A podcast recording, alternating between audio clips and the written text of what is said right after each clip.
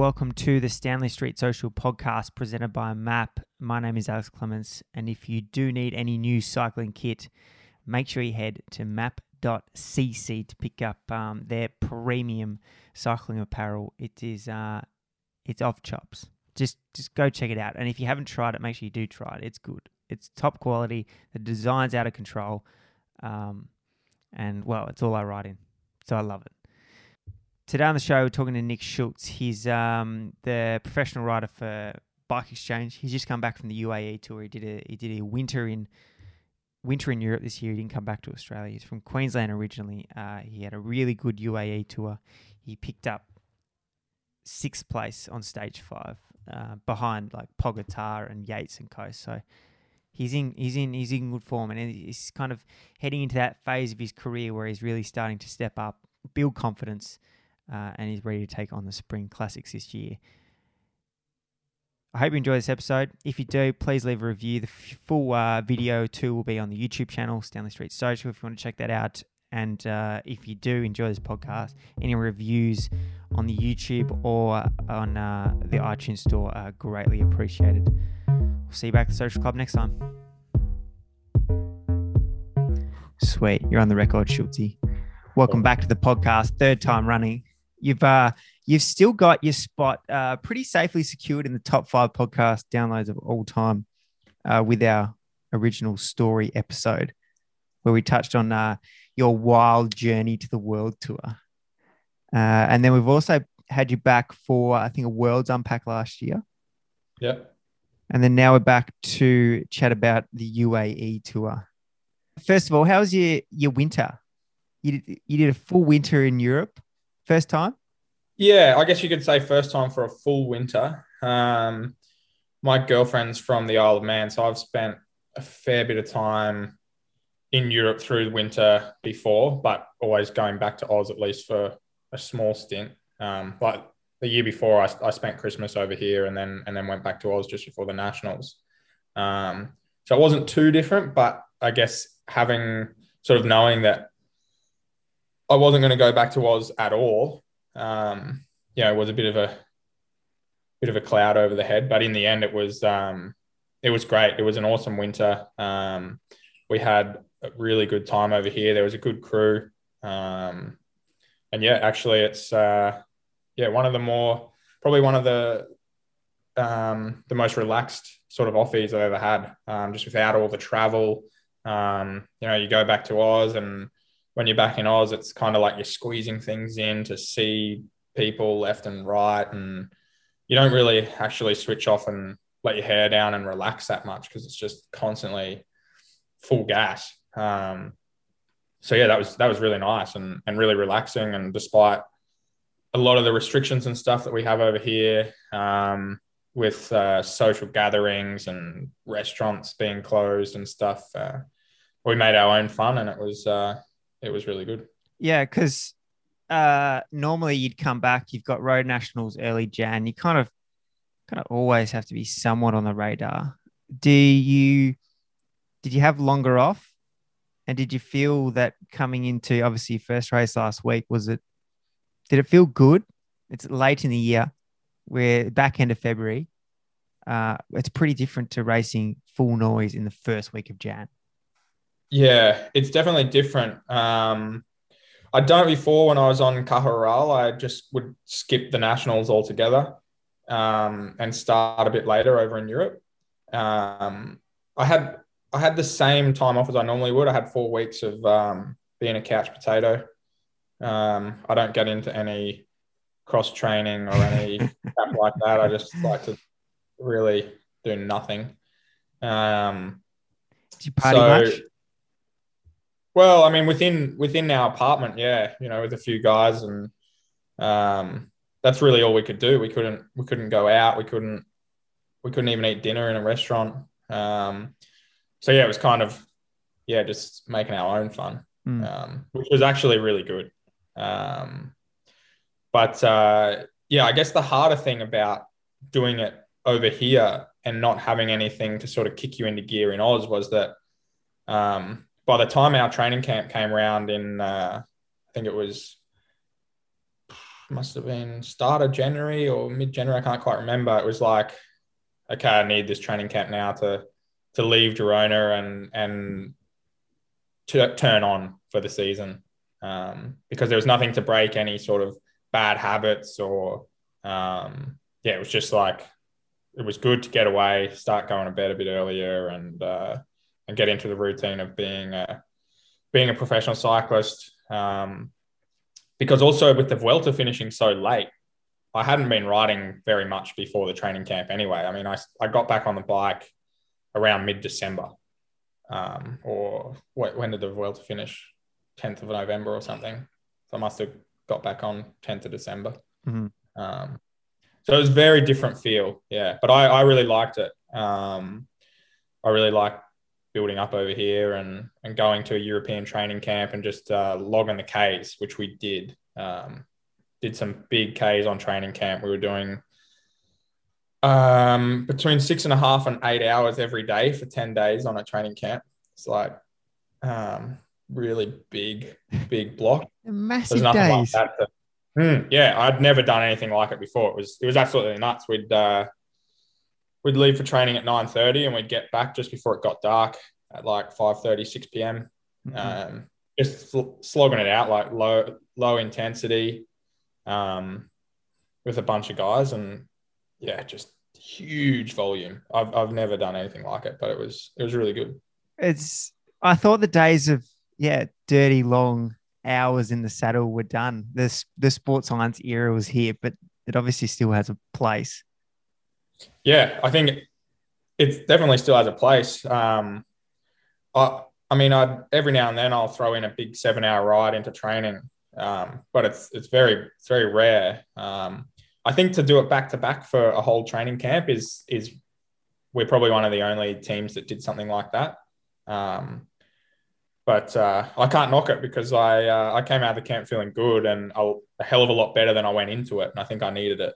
Yeah, um, yeah, and, and maybe that, that also helped going into it really underdone. You know, sort of not in good shape and being able to struggle through the first few days and actually build rather than come out of it in a hole. Yeah, and uh, get that kind of condition that you naturally get out of the Australian summer, and ha- and exactly. knowing that that thing's around the corner, that there's that racing block. Uh, so talking post the training camp, obviously you did come out of it well because UAE uh, was was a, was a nice little opener for Nicholas Schultz. Um, mm, yeah, it was that uh that first day. Let's start with that. The wild day. There, there was the coolest piece. Well, cool footage for everyone on Twitter of uh, the crosswinds, echelons everywhere. It was wild. Uh, mm, yeah, still having flashbacks. Talk to me. Talk to me about that day. Well, I mean, before I came, well, before I went to the UAE tour, um, I'd spoken to a few guys. I mean, I was a bit of a last minute addition to the team, and uh, I'd spoken to a few guys, and they're like, "Yeah, you know, UAE tour, it's the easiest race in the world. You go there, you lose form, um, so you just sit on the back all day. It's cruisy as, and then there's like it's hard for the last 10k, and there's two hilltop finishes which are really hard. Um, and you know sometimes there's wind, but it splits for 10 minutes, and then it all comes back together every time, and just super negative. And I was like, ah, oh, sweet. Um, and we're driving out to the first stage, and it was blowing a hoolie. Like there was sand flying across the road. It's like, I'm like, jeez pretty surprising that this always comes back together. Um, and like the start was, we had a 500 meter section of neutral, and kilometer zero is cross tailwinds. And that's the most dangerous wind um, for for echelons and splitting, and just the, the speed you go just makes it so hard. Kilometer zero, I reckon the bunch was in like four or five groups. Um, and I was sitting pretty good there. Out of the neutral. Off the, kilometer zero, 175k stage. I think there's. I saw one photo on Twitter. There's like literally the little ticker up the top says like 175k to go, and there's just like people everywhere. Um, but I was good there. I was sitting good. I was ready for that. Um, I was up uh, eventually in the front sort of echelon, group of 30 or 40. And I thought, oh, beauty, you know, let's go. This would be great if it stays like this the the whole day. And then it did shut down and it all came back together. Like, and it was then it was really switched off. I'm like, oh, I see what everyone was saying, you know, like it splits and then people calm down and and we were we were, I don't know, at this point, must have been like 80K to go. And it was, the bunch was in a huge bubble. Like there no stress. There was heaps of wind still, but it was like, okay, the sprinters teams are to, everyone's on the same page. They want a sprint royale day one. There's like, there's a, another funny little video snippet on Twitter. It's like a 30 second thing. And there's like, you've got some of the hitters just sitting at the back having a chat. And then the camera pans to the front and De had just putting it in the gutter. And in, in that situation, it doesn't matter how good you are, how strong you are. If you are not in the front, you will not be in the front echelon. You know, like you've got Filippo Ganna in the peloton, guy who wins time every time Charlie starts and flogs everyone. He can't ride across the gap. Um, and it's like a it's a knife edge. So if the road's big, that echelon can be whatever it was on the first day. I think like 26, 27 guys. If the road's small, that would have been 10 guys. So it's like as many people as can fit across the road, the knife goes in and makes a split. And from that point on, it was carnage the whole day. it was hell. It was it's like the the type of day you just don't want to you don't want to have to experience. Mm. And we had no one in the front. So it was you know, we were all sort of chatting away, having a good old time, thinking the UAE tour was super relaxed and and it split and we had no one there. And at that point you can't really do anything other than fend for yourself and try and try and survive. And then you rode for the next for the rest of the day. Was that it? It was we I mean, everyone this this front echelon probably stayed between a minute and two minutes ahead almost the whole stage. Like the whole time, Lotto Soudal was, you know, going up to the front to try and pull it back for Caleb. And then Qhubeka would have a crack for Nizzolo, And it was like, it was just on. And there'd be times where you come around a corner, you find yourself at the back, you're in the wrong position, you're at, you're at the ass again for 10 minutes, it comes back. Then you're in the front split of this next group. And and then eventually at 15K to go, they, the sprinters team's just like, oh, well, we're not going to catch this front group completely stopped. Completely. So, I mean, at this point, the gap must have been like two, two and a half minutes or something. And we crossed the line, and I was later looking at the results. I'm like, eight minutes. Jesus. Like, that's a big gap. So, like, we really stopped in the last 15K. You know, it was like just rolled in. Um, so, any type of any GC rider that missed out on that split on day one, well, they were screwed. Mm. Yeah. Mm. And you guys had no one in the move. No one. Do you, no one. And we weren't the only team. There were a lot of teams with no one. Yeah. Obviously, this is a very hard split to make, and the the Koenig just just do what they do. They just they're just Mm. the best. Do you guys get ripped when you don't make the split?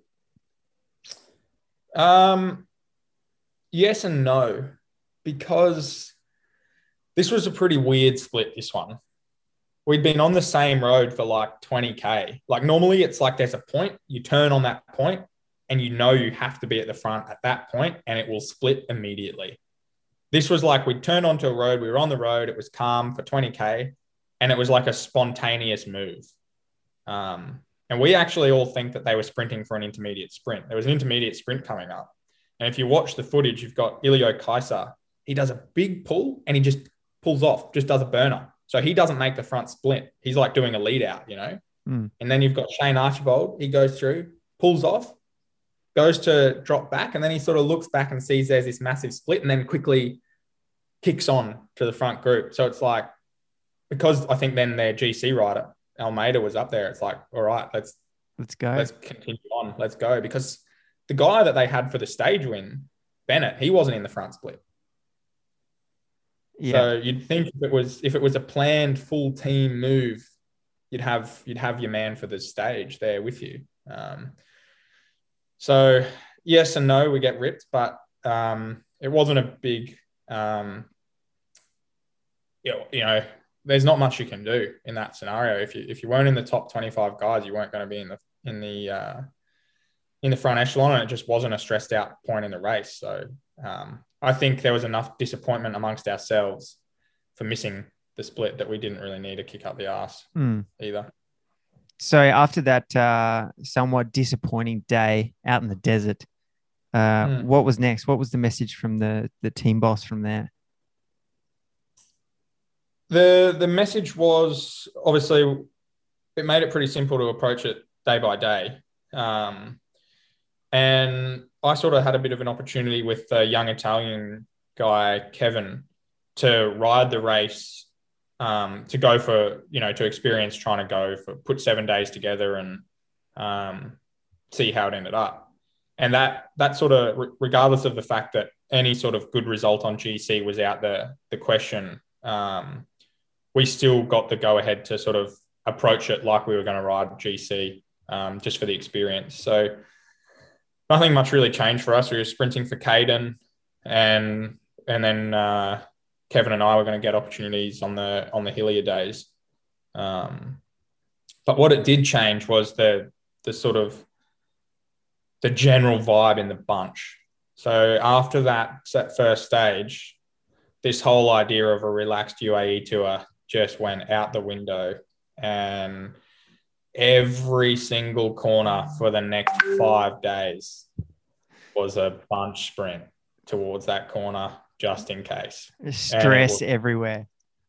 Yeah, it was it was one of the most highly strung bunches I've been in in a while for sure. Yeah. And also like a, a weird scenario because you're used to these um, narrow Belgian European roads, and here you are racing on eight lane wide hot mix. Does that Yeah. change? That change the dynamic? Yeah, it does. It sucks. Like you think it looks good, but the problem with when it's crosswinds or you're coming into a climb, it's like a washing machine. There's so much space. So you get into good position, you're like, oh, I'm here, I'm in the right position. And then there's so much room on the road, another train comes up on the other side. And then all of a sudden you just get squeezed and you you're back at the back again. It's like, man, I gotta keep doing sprints to get to the front. And it's like, it's honestly there's a bit of luck in in the positioning um, on these massive roads, whereas on the small European roads it really requires like anticipation and a bit of race now. It's like, you know, you once you get in position, it's much easier to hold position. But in uh, in these massive highways, it's just like you could be in position 200 meters before the critical point turn, and then 100 people come around you, and you're boxed in, and you're done. Yeah. The, sorry. Um, on to stage three, which is kind of the Hmm. first the first hilltop. 166 clicks, and 155 it was flat off the Yeah. bat. Nothing happening. Hmm. How was the run into that final climb? Yeah, full on. Again, because pretty much nothing happened throughout the stage. There was one little small sort of crosswind section, but because of the previous days, it was just like we did warp speed because every team was ready, but nothing Yeah. split.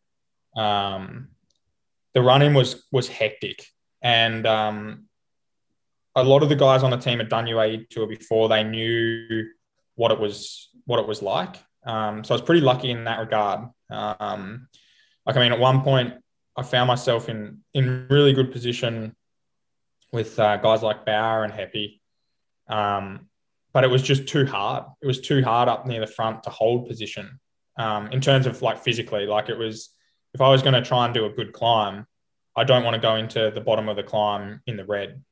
Um, and we were just going so fast that it was like a, a max effort to try and hold position. So at one point, once I'd been squeezed for the thousandth time to the back of the bunch, I just said, um, I'm just going to stay back here. I'm just going to stay right at the back. Um, and I'm not particularly someone who really likes boxing on that much. So it's also stressful. So it's mentally stressful and mentally draining. Um, and with the climb being such a wide road, there's a lot less stress to get into it in good position. Um, you obviously just run the risk that if there's a crash or something at the bottom, you're going to get held up. Um, but yeah, so the guys uh, came back and we just chilled, just sort of relaxed at the back while while watching this washing machine happening. Just guys boxing on and fighting to try and be at the front. And I just sat pretty for like the 10K, last 10K running into the climb. And there's a little lull as the climb started, and Luka Mezgec just sort of did a few little accelerations, and we were in the top 20 for for when people started getting dropped, and it was was perfect. But just get you running. Do you um do you do you end up getting back to the rear of the bunch, and then all of a sudden it's easy, like you're just getting sucked along? Yeah, Yeah. Oh, like the difference is incredible. I mean, to ride in the top 10 in a run in like that, it's it's like doing a time trial. You know, it's really you're on the pedals. And even on the wheel. Yeah, yeah, Yeah. Like I'm not the guy pushing the wind. You're just in, you're just exposed to a bit of the wind coming from the side. But then when you go to the back, the, the bunch is like fanned out. There's what 140 guys, but it the, the from the front to the back is like 20 meters because it's just everyone's across the road.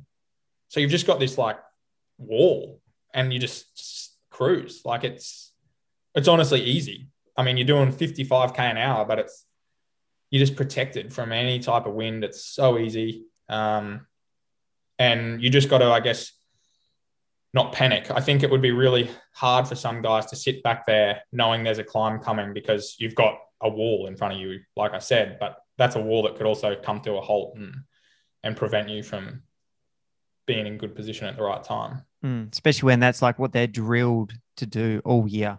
Mm. Just like right at the Yeah, front, right at the front, right at the front. Here's your train. If you're at the back, it's all over. Yeah. Yeah. How'd um so how that how'd you feel going up that climb? Yeah, I mean it was a really hot day. Um, so I think one of the biggest the biggest things for the for the stage was to stay cool. So I was just dumping water on myself all day, um, trying to stay hydrated. And then uh, when the climb started, I just um, I, I kind of didn't know what approach to take. Whether I should go go until I blow and see how far I get, or go to a point where I sort of think I can then slow down a little bit and and settle in. Um, and that's kind of what I did. Um, and I felt pretty good. I was, you know, at one point, um, on both climbs, actually, it was sort of similar. I, I don't sit right near the front when there's a bit of a bunch because it's, I don't feel like I belong in a group like that on climbs like that. So I sort of sit where I think I'm not going to hinder anybody else. You know, I'm not going to lose the wheel and then take a bunch of dudes out the back. Um, but there was one point on the climb when Ineos upped the pace, the few guys in front of me started losing the wheel, and I was like, "Oh, "What are they doing?" And then sort of that's when I thought, "Oh, I've got I've got reasonable legs today," um, and then then I just settled in and and tried to keep a steady pace at the top. It's pretty straightforward. Um, I'm not going to be able to go with Yatesy and Pogacar when they're throwing throwing grenades on a bunch. When uh when the pog went, like do you you just you just on the rivet, like you just full noise, and then you're like, this guy just goes whack. Yeah. Yeah. It- yeah. I mean, like, yeah, max effort. And you sort of can't fathom going any faster. And then you just see these guys step out and and go for it. Yeah. It's like, whoa, Yeah, big difference. it must be wild. It must be wild. Yeah. So that was that was a nice little confidence booster for you though. Like you're Mm, like, oh, I'm, I'm in I'm in the mixer here. Then um then on the stage five, the other hilly hilly stage of the tour. Um how's that? Another hot day. That's something else we hadn't talked about. You're coming off a European winter. You're not coming off a Australian summer. Yeah. So it's pretty Yeah, I was a bit worried about that before the race, actually, um, because just no exposure to heat, really. Um, but um, the beauty of having guys help you is that, you know, I had, like, it was brilliant. I someone was coming up to me with a, a water bottle every every five or ten minutes, and I was just dumping it over myself, like just freezing cold water. I never really felt hot, which I think is a big reason why I rode well there. Um, you know, just thinking about those smaller details. Um, but uh, yeah, the second hilltop was completely different to the first. It was like 20k, just a consistent five six percent. Um, I actually hate climbs like that. It's terrible. Just a horrible feeling. Um, sitting in the wheels just with constant tension, And the thing is, because it's not so steep, is that there's a pretty big draft. So at like 5K to go or 6K to go, there's like 50 guys left. And you're like, man, I must be feeling crap. Like two days ago, there's, you know, 15 guys left a K into the climb. And we're 15K into this climb, there's 50. And you sort of start doubting yourself a bit like, man, this is, you know, I'm feeling crap here, but there's still 50 guys left. You know, what's going on? Um, but uh, a, a, more or less the exact same thing happened as on the on the first climb, where when the pace really got up and guys started getting shelled, I was able to go around them and then sort of find a, a spot um, in the group a bit, you know, a bit further up near the front, um, which again was just surprising at the time. I sort of I'm not used to that, and yeah, it's a it's a nice feeling. Gives you confidence while you while you're climbing. Mm. Is it uh, weird too climbing on like such wide roads, such well paved roads? It's like that quick.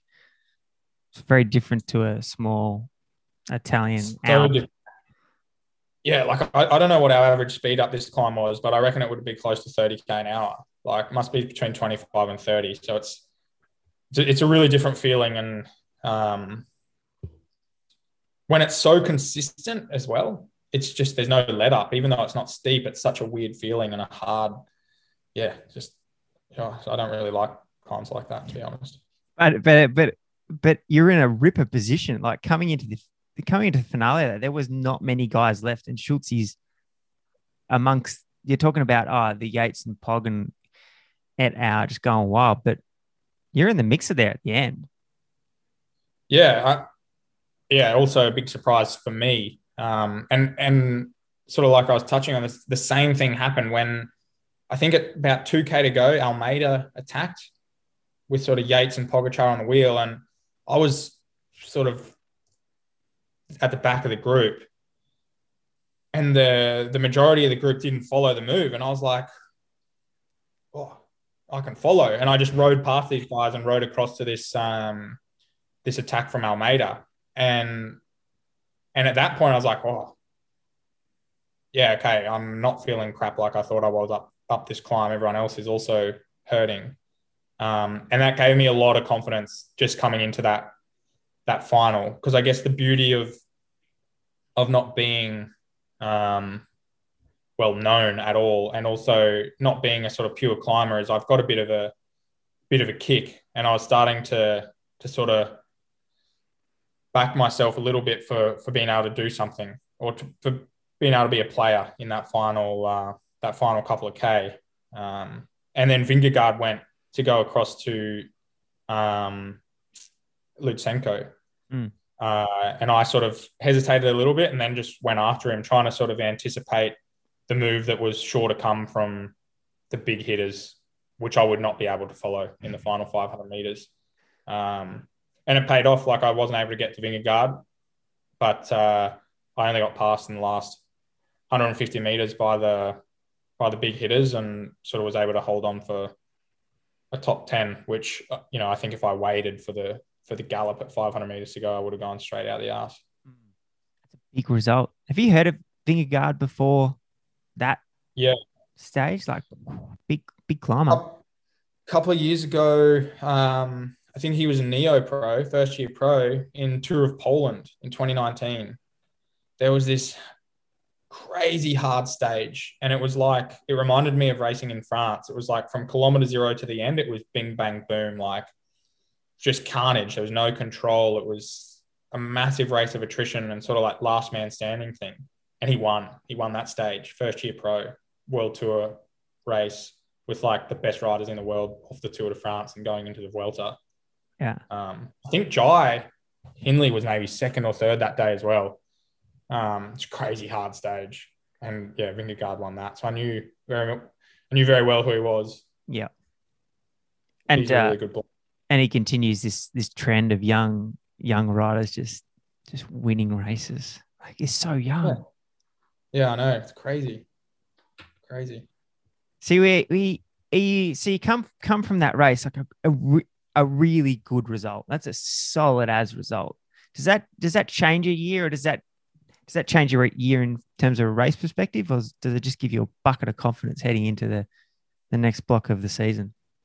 Um, I'm not really sure uh, if it will change anything race program wise. I mean, I don't have anything um, fully confirmed in terms of which Grand Tour I'm going to do. Um, I personally am really sort of, um, you know, hoping to to integrate into into one of the different Grand Tour squads on the team, mm-hmm. having done the Vuelta four times now, just a different stimulus, a bit of change. Um, but you know, those those things are based off form and and performances. So, um, you know, the way I see it, if I if I ride well, then you know, I might get might get put on a different Grand Tour. Um, so it could help in in that regard. But I think for the for everything else, nothing much changes. I've got a great um, program through the spring. Um, you know, maybe it might just change. Uh, you know where I fit into the team's goals within each race. Um, you know, maybe I'll be a guy that's there a little bit later for the for the leaders, or or maybe in some of the smaller races through the spring, I'll I'll get um, some opportunity myself. But um, yeah, I think with modern day cycling, everyone in the team, in in every team, sort of has the ability to to run a drum. I think it's think teams are structured a lot differently than than they were 15 years ago, and um, it's good to have options. And I think teams like having options and and sort of keeping keeping a few guys back. So it's it's hard to know until I go into these next races if anything changes. Yeah. What's your what's your spring currently looking like? Um, so I go. I uh, head off to Strade Bianche this weekend. Um, I do another Italian one day race the day after that, and then I've got Coppi Bartali, uh, Basque Country, and then into the Ardennes. Um, so that's that's that period there from Coppi Bartali to to Liège. Uh, you know, that's a really important block for me, and and there's sort of um, you know that's where I really want to be hitting my best form for those races. Um, that's a nice. Uh, that's a nice little block. That's a nice little block to kind of set yourself up for for like you said, one of those um, other grand tours. And like exactly. the, the yeah. form's good. The form's there.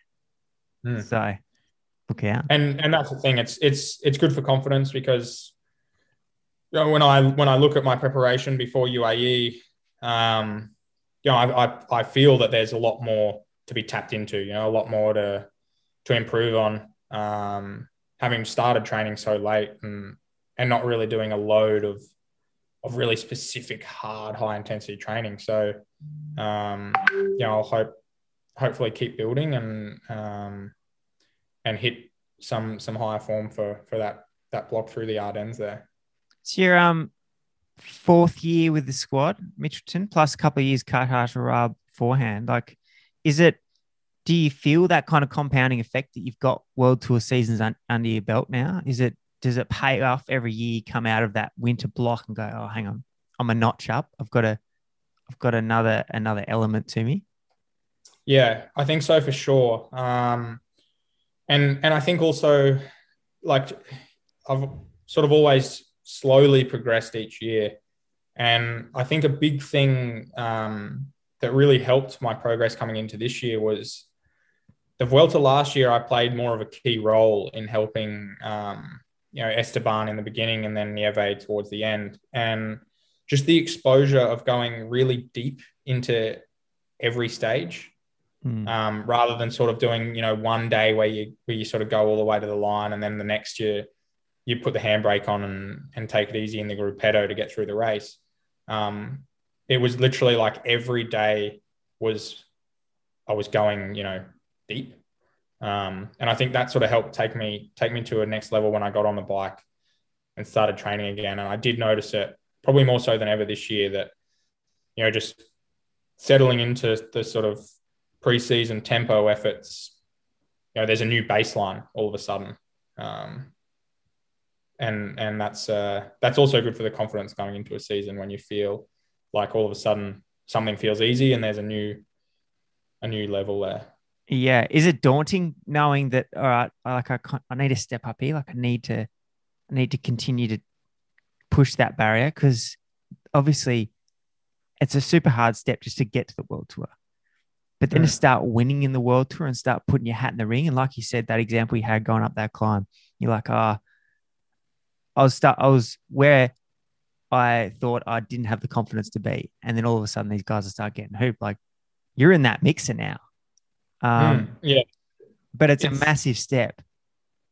big big step. Like I said, I'd never really been in that position in that company. You know, I've been in position to win races before and to fight for for results, but not with not on on hilltop finishes with um the guy who won the Tour de France. Yeah, Um, so that that was a yeah, it felt really weird and and not normal. Um, and that does help the confidence for sure. Um, but it's also something that sort of will will take, you know, if if it continues, it it's not natural um, for me to feel that. You know, some guys like we're seeing now, they they're winning in under 23, they go to the world tour and they're winning straight away.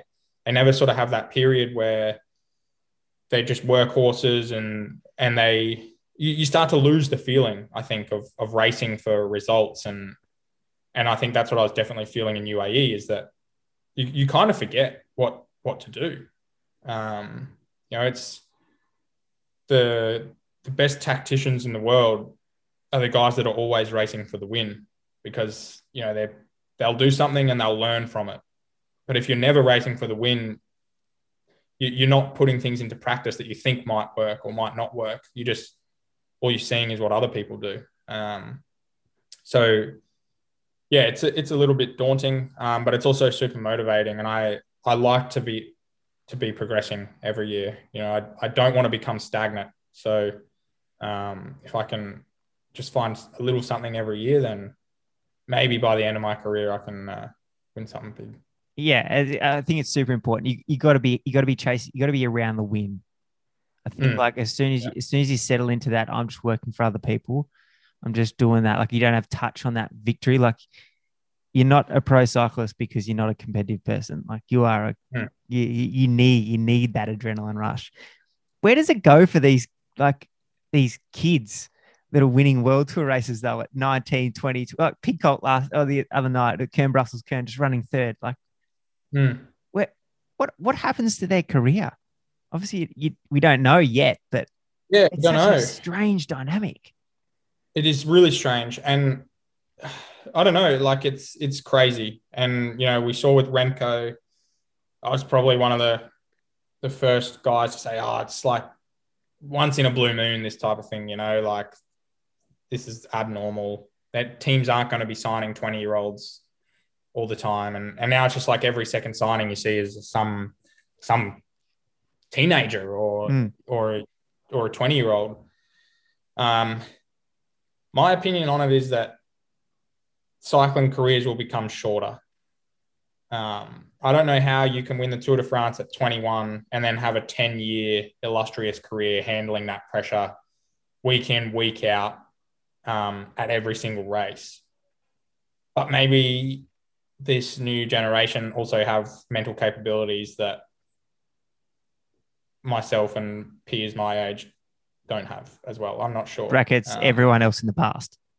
yeah, yeah. Because I mean, you see it, don't you? Like, there's only a certain amount of glow time that guys seem to be able to stay at the top. Bar Sagan, maybe. You know, he's he's done it from since he was young till the end of his the end of his career. But um, I think it's just be a lot of pressure. I mean, there's always going to be something like Pogacar's situation this week in UAE. I mean, he, won the Tour de France. You'd, you'd think something like UAE, you know, he's not going to be too stressed. It's February but it's in the press. Pogacar has to win UAE. Home race, home sponsors. He can only Every race lose. to. It's yeah. So um, I hope that they have long careers and and that they light it up for 10 years because man, it's changing racing for the better. The way the the young generation race is awesome. I love I love that style of racing. They just get into it. Um, you know, everyone talks about power meters and race radios and all this crap. Um, you know, the young generation doesn't doesn't race like that. You see it. The races are splitting up. Look at Van der Poel the other day in Kuurne. Yeah, 85k to go. attack, 45k to go. I mean, there's two times in He in my memory that I remember something like that. It was like Cancellara in Roubaix one year and Boonen in Flanders or something. It's like t- happened twice. Mm. And now it's every race. These guys are just dropping the bombs early, and it's awesome. You know, I was sitting watching Kuurne on the couch, just like this is sick. And it's, I think it's bringing a great dynamic to the sport. Um, so I hope that it continues. Um, as as hard as it makes it, and as as much as it sucks getting your head kicked in by teenagers, it's it's awesome to watch, and it's awesome to be a part of too. Do you think it'll um so when you're obviously heading into this spring season, is it is it going to change the race plan? All of a sudden, the kind of traditional races that had like the one sector where you went, or the one sector where the race races won, it's all of a sudden, well, actually that cat three at 100k to go, you need to watch out because Van der Poel's going to be going wild on it potentially. Hmm, I think so. I, I think it will change it um, because we're just seeing it more and more. Um, and I think I think it'll happen on Saturday at Strade Bianche.